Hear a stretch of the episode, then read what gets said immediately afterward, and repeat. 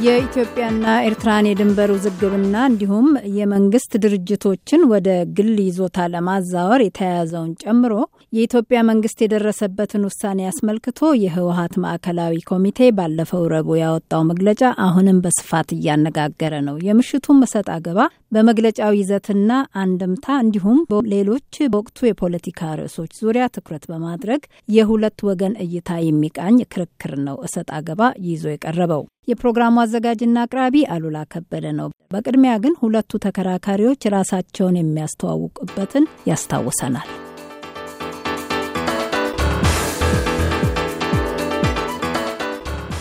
አመሰግናለሁ።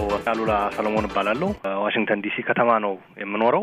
ማህበሬ የትግራይ ተወላጆች ማህበር በሰሜን አሜሪካ ነው። እንደ ዳይሬክተር ሆኜ ነው የምሰራው። ጀዋር መሀመድ ይባላለሁ። የኦሮሚያ ሚዲያ ኔትወርክ ዋና ዳይሬክተር። አመሰግናለሁ አቶ ጀዋር። አቶ አሉላ የህወሀት ማዕከላዊ ኮሚቴ የኢህአዴግ ስራ አስፈጻሚ ግንቦት 28 2010 ዓ ም ያካሄደውን አስቸኳይ ስብሰባ ተንተርሶ በተለይ የኢትዮ ኤርትራን ግጭት በሰላማዊ መንገድ ለመፍታት በሚል በወጣውና የሀገሪቱን ኢኮኖሚ በሚመለከቱ ጉዳዮች ላይ ሰፋ ያለ አስተያየት የቀረበበት ድጋፍም ተቃውሞም የተንጸባረቀባቸው ሀሳቦች የወጡበት መግለጫ ይፋ ሆኗል። እስኪ ስምምነት ከታየባቸውን ጀምር። በተለያዩ ምክንያቶች ላለፉት 18 ዓመታት ዘላቂ ሰላም ማረጋገጥ አልተቻለም። ስለሆነም የኢህአዴግ ስራ አስፈጻሚ ኮሚቴ ያሳለፈው ውሳኔ በመሰረቱ ከሰላም ፖሊሲያችን ጋር የተጣጣመ መሆኑን በማረጋገጥ ዘላቂ ሰላም ለማምጣት የሚያስችል ውሳኔ መተላለፉ ተገቢና ወቅታዊ መሆኑን የህወሀት ማዕከላዊ ኮሚቴ ደምድመዋል። በኢትዮጵያ ቴሌቪዥን የተላለፈው የህወሀት ማዕከላዊ ኮሚቴ መግለጫ በመንደርደሪያው ይህን ይበል እንጂ ኋላ ላይ የተለዩ ሀሳቦች ይመጣሉ፣ ተገቢና ወቅታዊ ነው ሲል ነው የሚንደረደረው። አቶ አሉላ ምንድን ነው የእርሱ አስተያየት? አዎ በሁለቱም መሰረታዊ ነገሮች በፖለቲካውና በኢኮኖሚው የተጠቀሱ ነገሮች አሉ። የኢህአዴግ ስራ አስፈጻሚ ያስቀመጣቸው ከዛ በመሰረቱ የተለየ ነገር አላየሁም። እንደ አንድ አገላለጽ ለየት ብሎ ብዙም ሰው የወሰደው ነገር ቢኖር በተለይ ከኢትዮ ኤርትራ ድንበር ጋር በተያያዘ ቀደም ብሎ ከነበረው በተለይ በአተገባበሩ ዙሪያ ብዙም የተለየ አቋም እንደሌለ እንዲሁም ስምምነቱን ኢትዮጵያ እንደተቀበለች ቀደም ብሎ መገለጹን ነው የጠቀሰው። ሰው እዛ ላይ ይመስለኛል እንደ አንድ ልዩነት የወሰደው። ምክንያቱ ህወሀት በመግለጫው ላይ ያስቀመጠው ምንድን ነው የተለየ አሁን አዲስ የመጣ ነገር አይደለም። ቀደም ብሎም ዘላቂ ሰላም ለማምጣት በአካባቢው ከነበረን ፖሊሲ የሚመነጭ ነው ብሎ ነው ያስቀመጠው። መልካም ልዩነት ያለባቸውን ጨምሮ በፍጥነት ግራና ቀኝ እየተቀባበላችሁ የምታነሱባቸውን ጭብጦች አነሳለሁ። በስምምነት መልክ የቀረበውን የቀደመውን የህወሀት መግለጫ ሀሳብ እንዴት ነው የሚገመግሙት አቶ ጀዋር? መግለጫው የተምታታ አይነት ሀሳብ ያለበት ነው። መጀመሪያው ላይ የኢህአዴግ ስራ አስፈጻሚ ያሳለፈው ውሳኔ በመርህ ደረጃ እንወስዳለን ብሎ ካስቀመጠ በኋላ ለህዝብ የተገለጸበትና በሚዲያ የቀረበት አካሄድ ትክክል አይደለም የሚል አይነት ትችት ነው የሚያቀርበው። ይሄ እንግዲህ ጥያቄ ያጭራል። አንደኛ የህወሓትን ወክለው በኢህአዴግ ውስጥ ያሉት ዘጠኙ የስራ አስፈጻሚ አባላት በዚህ ስብሰባ ላይ ተሳትፈዋል። እኔ እስከማውቀውና እስከሰማው ድረስ በሙሉ ድምጽ ነው ይህ ውሳኔ እየተላለፈው። እነሱ የት ነበሩ ይህን ሲያደርጉ? እዚህ ጋር በሙሉ ድምጽ አስተላልፈው ሄደው ደግሞ የሴንትራል ኮሚቴውን ሰብስበው ተቃውሞ ያነሳሱበት ሂደት ምን እንደሆነ አይገባኝም። ከዛ አልፎ ግን ተያይዞ ያሉ ጉዳዮች በተለይ በጠቅላይ ሚኒስትሩ ላይ ያቀረቡት ትችት ምናልባትም የዚህ የሴንትራል ኮሚቴው መግለጫ አቋም ሌላ ዓላማ እንዳለው እንድንጠራጠር የሚያደርግ ነው። አፈጻጸሙ ላይ ጥንቃቄ መደረግ አለበት ቢልም የተዳከመውን የሀገሪቱን ምጣኔ ሀብት ለማንሰራራት በሚል የተወጠነው እርምጃ የመንግስት የልማት ድርጅቶችን ወደ ግል ለማዛወር የቀረበ ሀሳብ ጨምሮ በዚህም ላይ እስማማለሁ ይላል ህወሓት። ይህንን የምንስማና አስተያየቶቻችሁን እናስከትላለን። ስራ አስፈጻሚ ኮሚቴ አሁን የገጠመንን ኢኮኖሚያዊ ችግር ለመፍታት እንዲቻል ከመንግስት የልማት ድርጅቶች መካከል ቴሌ፣ ኤሌክትሪክ ማመንጫዎች፣ ሎጂስቲክስ እና የኢትዮጵያ አየር መንገድ ከፍተኛውን ድርሻ በመያዝ የግል ባለሀብቶችን ለማሳተፍ እንዲሁም የቀሩትን የልማት ድርጅቶች በከፊል ወይም በሙሉ ወደ ግል ይዞታ ለማስተላለፍ የወሰነው ውሳኔ ከፕሮግራማችንና ከፖሊሲዎቻችን ጋር የማይጋጭ ባለፉት ጉባኤዎቻችን እየተከወነ የመጣና ወቅታዊ መሆኑን በማረጋገጥ ተቀብሎታል። ተቀብሎታል ነው የሚለው እንደሰማችሁት። ብዙም ሳይቆይ ግን የሚተችበትን ወይም ካፈጻጸሙ እስከ ቀረበበት ሁኔታ ድረስ የሚሄድ ዝርዝር እናያለን። በዝርዝር ውይይት ሳይደረግበትና መተማመን ሳይደረስበት ይላል የህወሓት መግለጫ እንደ ጉድለት የሚያየውን ሲያስረዳ በኢትዮ ኤርትራ ዘላቂ ሰላም ጉዳይም ሆነ ከመንግስት የልማት ድርጅቶች ጋር በተያያዘ የተወሰኑ ውሳኔዎች ወደ ኢህአዴግ ምክር ቤት ሳይቀርቡ አጋር ድርጅቶች ሳይሳተፉበት እና የሚመለከታቸው አካላት በዝርዝር ሳይወያዩበት እንደ መጨረሻ ውሳኔ ተወስዶ ለሕዝብ ይፋ መደረጉ አንድ ጉድለት እንደሆነ ማዕከላዊ ኮሚቴው ደምድመዋል። የኢትዮጵያ ብሔሮች ብሔረሰቦችና ሕዝቦች ከዳር እስከ ዳር በከፍተኛ ሀገር ፍቅር የተሳተፉበትና መስዋዕትነት የከፈሉበት ጉዳይ በዝርዝር ሳይወያዩበትና በቂ መተማመን ሳይደረስበት በሚዲያ ይፋዊ መግለጫ መሰጠቱ ህዝባችን ላይ ቅሬታ፣ ቁጣና መደነጋገር የፈጠረ በመሆኑ አንድ ሌላ ጉድለት ነው። አቶ አሉላ በኢኮኖሚው ዙሪያ ከኢህአዴግ ፕሮግራም የሚመነጭም ይመስለኛል። ቀደም ብሎ አሁን ብቻ አይደለም፣ በቅርብ ጊዜ በተካሄደው ግምገማ ብቻ ሳይሆን ወይም አሁን አገሪቱ ያለችበት የውጭ ምንዛሬ እጥረት ግምት ውስጥ ያስገባ አስቸኳይ ውሳኔ ብቻ ተደርጎ መወሰድ የለበትም። ቀደም ብሎ የመንግስት ሚና በሂደት እየቀነሰ የሚሄድበት አካሄድ እንደሚኖር ነው አቶ መለስ ዜናዊ በህይወት እያሉም ይህንኑ ክሊርሊ በድርጅቱ ፕሮግራም ተቀምጧል። ምንድን ነው እሱም የመንግስት ሚና በሂደት እየቀነሰ ይሄዳል። እነዚህ ትልልቅ ሜጋ ፕሮጀክቶችም የግል ባለሀብቶች በሼር መልክ ገብተው እንደሚሳተፉ የተቀመጠ አካሄድ አለ። ስለዚህ ከዚህ የወጣ ይሆናል የሚል እንትንም አልነበረኝም። እኔ ህወሀት ማዕከላዊ ኮሚቴ መግለጫ ይህንኑ የሚጻረር ይሆናል ብሎ የሚያስብ ሰው ከነበረ በመጀመሪያ እንደ ኢህአዴግ ኢህአዴግ የያዘው ፕሮግራምም ያልተረዳ ነው ብዬ ነው የምወስደው። ነገር ግን አሁን ያለው አገሪቱ ያጋጠማት ችግር ከመፍታት አንጻር ሌሎች አማራጮችም እንዲሁም ዘላቂ መፍትሄ ከማምጣት ረገድ የኢህአዴግ ስራ አስፈጻሚ እነዚህን ነገሮች አላየም ብሎ አስቀምጧል። የህወሀት ማዕከላዊ ኮሚቴ መግለጫ ማለት ነው።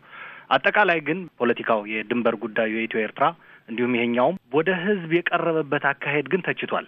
የኢህአዴግ ስራ አስፈጻሚ የወሰነው ውሳኔ ወደ ህዝብ ኮሚኒኬት የተደረገበት አኳኋን ግን ስህተት ነው። እንዲሁም በኢኮኖሚው ረገድ ደግሞ ያለውን ችግር በዘላቂ ለመፍታት ሌሎች አማራጮች አላየም ብሎ ነው ያስቀመጠው። በተለይ የኢትዮ ኤርትራ ጉዳይ የተወሰነ በኢህአዴግ ውስጥ ያሉት አራቱ ድርጅቶች ብቻ የሚመለከት ጉዳይ አይደለም። እንዲሁም በስራ አስፈጻሚ ብቻ የሚታይ ጉዳይ አይደለም። በሰፊው የኢህአዴግ ምክር ቤት አባላትም እንዲሁም በኢህአዴግ ምክር ቤት ስብሰባ ላይ ተጋብዘው የሚሳተፉ የአጋር ድርጅቶች ምክንያቱ አገራዊ ጉዳይ ስለሆነ እነዚሁም ድርጅቶች አጋር ድርጅቶቹ የተሳተፉበት ውይይት ከተካሄደ በኋላ ከዛ ወደ ህዝብ ይፋ ቢደረግ ነበር ጥሩ የሚሆነው። ይህ ባልሆነበት ሁኔታ ባጭሩ የምክር ቤት አባሎቻችን እንዲሁም ሌላው በአጋር ድርጅቶች የሚመራ ፓርቲዎች ውስጥ ተሳትፎ ያለው እንዲሁም አጠቃላይ የሚያስተዳድሩት ህዝብ እንደ ዜና ነው የሆነበት። መልካም። ስለዚህ ይሄ ትንሽ እንደ ስህተት አስቀምጦታል። አቶ ጀዋር ወደ እርስዎ ልምጣ። በአንድ ወገን ለደጋፊዎቹ በሌላ በኩል ደግሞ አቶ አሉላ እንዳሉት በመሰረታዊነት የሚስማማበት ሀሳብ ስለሆነ ያን የተጋጨ ገጽታ አላብሶታል የሚል አስተያየት የሚሰጡ አሉ። ምንድን ነው የእርሶስ? አዎ አሁን አሉላ እንዳለው በመግለጫ ውስጥ በ principle በመርህ ደረጃ ውሳኔዎቹን እንቀበላለን፣ ግን ውሳኔዎቹ ለህዝብ ከመገለጻቸው በፊት ውይይት መደረግ ነበረበት። በ theory ስታየው ትክክለኛ ሊመስል ይችላል። ከህወሀት ሲመጣ ግን ቀልድ ነው። ምክንያቱም ኢህአዴግ በህወሀት የበላይነት ስር በነበረችበት ወቅት አንድም ጉዳይ ለህዝብ ውይይት ለአጋር ፓርቲዎች ውይይትም ደርሶ አይታወቅም። ኢትዮጵያ እስከ ዛሬ የምትደራደረው በኢህአዴግ ስራ አስፈጻሚ ኮሚቴ ነው። በመለስ ጊዜ በመለስ የበላይነት፣ ከዛ በኋላ ደግሞ በስራ አስፈጻሚ ኮሚቴው ነው እየተዳደረች የመጣችው። አሁንም ከዛ ያፈነገጠ ከዛ ከኢህአዴግ ባህልና አሰራር ያፈነገጠ ምንም አይነት ሂደት አላየውም። ስለዚህ ይህ መግለጫ ሁለት ዓላማ ያለው ይመስለኛል። አንዱ በተለይ በባድመ ጉዳይ ላይ ሳያወያዩቸው ከህዝቡ ጋር አላወያያችሁንም በራሳችሁ አደረጋችሁ ብሎ ህወሓት ላይ ቁጣ አለ። ህወሓት ላይ ደግሞ ሌላም ትችት አለ ከትግራይ ክልል እየተነሳ ያለ ያንን ህዝብ ለማቀዝቀዝና እንደ protest ፓርቲ እንደ ተቃዋሚ ፓርቲ ራሱን ለማመቻቸት ያደረገበት ሂደት ነው የምናየው። የኢህአዴግን ህገ ደንብ ያልተከተሉ ያላቸውን አቶ ጀዋር ጀምር እንዳደረጉት ጠቅላይ ሚኒስትር አብይ አህመድ የወሰዷቸውን እንቅስቃሴዎች አገሪቱ አሁን ያለችበትን የለውጥ እንቅስቃሴ የሚመለከት ጠንከር ያሉ ትችቶች እንመለከታለን። የኃላፊነት ምደባዎች እንዲታረሙ ሲል ይጠይቃል። የትግራይን ህዝብ አንድነትና ሰላም ለመረበሽ የሚካሄዱ ጸረ ዲሞክራሲ እንቅስቃሴዎች በጽናት እታገላለሁ ይላል። እንስማ ድምፁ ነው። በአሁኑ ወቅት በኢህአዴግ ደረጃ እየተደረጉ ያሉ የኢህአዴግን ህገ ደንብና ተቋማዊ አሰራር ያልተከተሉ የአመራር ምደባዎች እንዲታረሙ የህወሀት ማዕከላዊ ኮሚቴ ይጠይቃል። ለድርጅታችን ነባር አመራሮች እውቅና እንዲሰጥ የህወሀት ማዕከላዊ ኮሚቴም ወስኗል።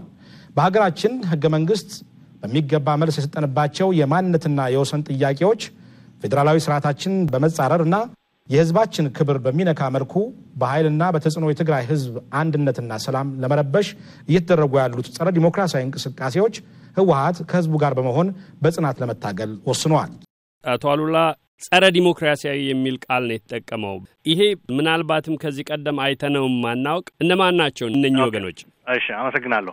አሁን አንድ ቅድምም ጃዋር ካነሳው ጋር የሚሄድ በፊት ህወሀት እንደዚህ አይነት የድርጅቱ አካሄድና መርህ መሰረት ያደረገ አሰራር አይከተልም ነበርና አሁን ይቀጥል ማለት አይቻልም። ምክንያቱም ህወሀት ካካሄደው ግምገማ አንዱ ያስቀመጠው ምንድን ነው በውስጤ ችግር ነበረብኝ። በኢህአዴግ አባል ድርጅቶች አጠቃላይ በምንሰራበትም ችግር ነበሩ። እነዚህ ፈትቼ አሁን በትክክለኛው መንገድ እጓዛለሁ ብሏል። ስለዚህ ይሄ በማስተካከሉ እንደ ጥሩ initiative ነው መወሰድ ያለበት ብዬ አምናለሁ። እኔ የበፊቱ ችግር ጃዋር የገለጻቸው መቀጠል አለባቸው ብዬ አላምንም። አሁን ወዳልከው point ስመጣ ግን ለያይተን ማየት አለብን። ወደ ኢህአዴግ address የተደረጉ ነገሮች አሉ። አጠቃላይ የክልሉን ህዝብና ፓርቲውን እየደረሰበት ያለ ፈተናዎች ግምት ውስጥ ያስገባ አለ። ይሄ ከኢህአዴግ ጋር የግድ ወይም ኢህአዴግ ውስጥ ካሉ ድርጅቶች ጋር የሚያያዝ ነው ማለት አይደለም። አጠቃላይ ህብረተሰቡን address ለማድረግ የተቀመጡ ነጥቦችም እንዳሉ ማወቅ አለብን። የሀገሪቱን ኢኮኖሚያዊና ፖለቲካዊ ጉዳዮች አሁን ወቅታዊ የሆኑ ማለት ነው። እነዚህን ነገሮች ነው ያየው። ስለዚህ ወደ አንድ direction address ባናረጋቸው ብዬ ወስዳለሁ የተቀመጡት ነጥቦች። ስለዚህ በኢኮኖሚና በፖለቲካ የተቀመጠው አጠቃላይ አገሪቱ ያለችበት ወቅታዊ ሁኔታ address የሚያደርግ ነው። ከዛ ቀጥሎ እንደ ኢህአዲግ ኢህአዲግ የሚከተላቸው አሰራሮች እየተፋለሱ ነው፣ እየተዛቡ ነው ነው ለምሳሌ እንደ አንድ ነጥብ የተቀመጠው ኢህአዲግ ሊቀመንበሩ ከመምረጡ በፊት ያስቀመጣቸው መሰረታዊ የሆኑ የሪፎርም ውሳኔዎች አሉ። እነዛ ውሳኔዎች መሰረት በማድረግ ኢህአዲግ እየፈጸመ ነው አሁን። ስለዚህ አፈጻጸሙ ላይ ችግር እንዳለ አይቻለው ነው እያለ ያለው የህወሀት ማዕከላዊ ኮሚቴ መግለጫ ማለት ነው። አቶ አሉላ ጸረ ዲሞክራሲ የሚል ጠንከር ያለ አቀራረብ አለ። ማን ነው የእነኚህ ኃይሎች የትኞቹ ናቸው? ነው። ኢህአዲግን address ያደረገው ነጥቦች እያየው ስላለ ነው። ስለዚህ ኢህአዲግ የወሰናቸው ውሳኔዎች አሉ። እንደ ኢህአዲግ ኢህአዲግ ምክር ቤት ተሰብስቦ February ላይ ወይም end of February ካልተሳሳትኩ የወሰናቸው ውሳኔዎች አሉ። ያ እነዛ ወደ መተግበር አልገባንም። እንደ ኢህአዲግ የወሰናቸው ውሳኔዎች ለነዛ ተገዢ አይደለንም ነው እያለ ያለው። ይሄ ኢህአዲግን የሚመለከት ነው። ጸረ ዲሞክራሲያዊ አካሄዱ የተባለው ግን አጠቃላይ አገሪቱ ውስጥ ያለ ከማንነት ጥያቄ ጋር በተያያዘ የሚነሱ ጥያቄዎች አሉ። እነዚህ ጥያቄዎች ጠቅላይ ሚኒስትር አብይም የህዝብ ተወካዮችን address ባደረጉበት ጊዜ በተለያዩ የሀገሪቱ ክፍሎች እየተዟዟሩ ይህንን አስቀምጧል። ከህገ መንግስት ውጭ የሚመለስ ጥያቄ የለም። የሚመለሰው ፌዴራላዊና ህገ መንግስታዊ ስርዓታችን መሰረት በማድረግ ነው የማንነት ጥያቄ ብለዋል። ስለዚህ ይህንኑ ነው ህወሀት ማዕከላዊ ኮሚቴ መግለጫ አጠናክሮ የገለጸው። ከዚህ ውጭ ያለው ጸረ ዲሞክራሲያዊ አካሄድ ነው። ከዚህ ውጭ ያለው የማንነት ጥያቄ አይደለም። ህዝብን እርስ በርስ የሚያባላና የሚያበጣብጥ ነው። ከህገ መንግስቱና ፌዴራላዊ ስርዓቱ ከሚፈቅደው ውጭ የሚደረጉ እንቅስቃሴዎች አሉ ነው እያለ ያሉ። ይሄ ኢህአዴግን አይደለም። እነዚህ እንደዚህ አይነት እንቅስቃሴ እያደረጉ ያሉትን አካላቶችን ነው ለማለት ነው የተቀመጠው። ወደ አቶ እዚህ ላይ ግን በጣም መሰመር ያለበት ህወሀት በፊት ተሳሳቶ ነበርና ይሄ የተሳሳተ አካሄዱ ሌሎችም እንዲያደርጉት መፍቀድ አለበት። ራሱ ህወሀትም በዛ ይቀጥል አይባልም ለማለት መልካም፣ እሱን ቀደም ብለውም ነግረውናል አቶ አሉላ። ባጭሩ ወደ አቶ ጀዋር መሄድ አለብኝ። ከኢህአዴግ ህገ ደንብ ያልተከተሉ ያላቸውን ምደባዎች ይተቻል። በአብዛኛው የለውጡ ሂደት አይነተኛ መታያ ሆነው የቀረቡ ለለውጡም መሰረታዊነት እንደውም ይቀረዋል እየተባሉ አስተያየት እየተሰጠባቸው ያሉትን ነው። ከኢህአዴግ ህገ ደንብ ውጪ ወይም ህገ ደንቡን ያልተከተሉ ነው የሚለው የህወሓት መግለጫ። አቶ አሉላ